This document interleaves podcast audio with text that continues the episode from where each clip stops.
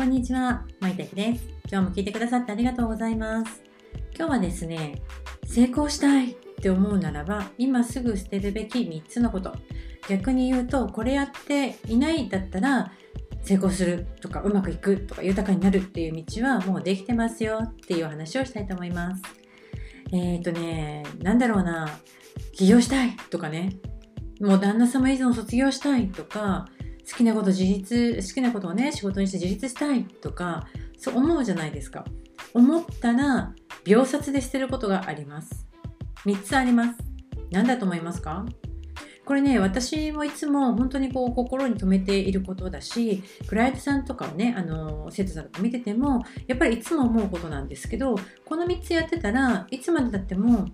残念ってことになっちゃうんですよね。なので、ぜひね、この3つ自分をやってないかなっていうことを気にしてみてください。1つ目。1つ目は、無駄な交流です。なんか無駄って言うとちょっと語弊があるんですけど人ってあの同じねレベル魂レベルっていうかこう心のレベルというかがやっぱり波動っていうねスピ的には波動っていうんですけどやっぱり近い人が集まるんですよね。なので、こう、OL だったら OL の価値観の人がやっぱり集まるし、起業家だったら起業家の価値観の人が集まってくると思うんです。で、起業家でも01の方と年収で1000万の方と3000万の方では、やっぱりこう、付き合う方っていうのが、やっぱどんどん変わっていくのって当たり前なんですよね。こう中学校を卒業したら、高校に行ったら中学のお友達ってなかなか会わなくなったりとか、高校卒業して社会人になると、またこう、なかなか会わなくなってくる人が出るのが当たり前なように、やっぱりこう、大人になってもこういうのってあるんですよ。だけどなかなかねこう自分の中でこう時間って24時間しかないから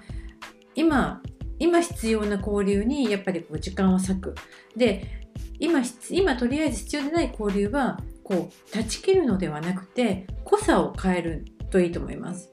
うん、あの月1回会ってた方は半年に1回とか半年に1回会ってた方は年1とかねそんな感じで濃さを変えていくのがいいんじゃないかなと思いますそして2番目です2番目は過去の栄光です私ね昔はすごくイケてたんですよ私昔はね年収1000万あったんですよ私昔はねみたいな感じでいやいやいやちょっと待ってくださいね昔がよくってそれが続いていたら今この状態にはなってないけど昔のことに昔のこうキラキラしてたことを引きずっているとなかなかねこう新しいステージにはいけませんよね。ですので昔の栄光も捨てましょう。これはねバッサリ捨てましょう。あのそれがダメだってことではなくって今の時間に必要なことかどうかっていうことなんです。そこがねあ今のお仕事とか今の自分に必要でないなっていうことだったらこうわざわざこう引っ張り出してきてどうどうって言うんじゃなくってそれはね思い出ボックスみたいなね自分の中の思い出ボックスみたいなところに入れておくといいんじゃないかなと思います。そして3番目です。3番目は環境のせいにしてしまうこと。残念。本当にこれ残念。私やってんですよね俺頑張ってんだよねでもたまたまね環境が悪くてねこれさえあればねあれさえうまくいってればねっていう感じで何かができなかったことを自分のせいじゃなく相手のせいとか環境のせいにしてしまう。でこれね結構やりがちなんですよね。私もたまにややっちゃったってことあるんですけど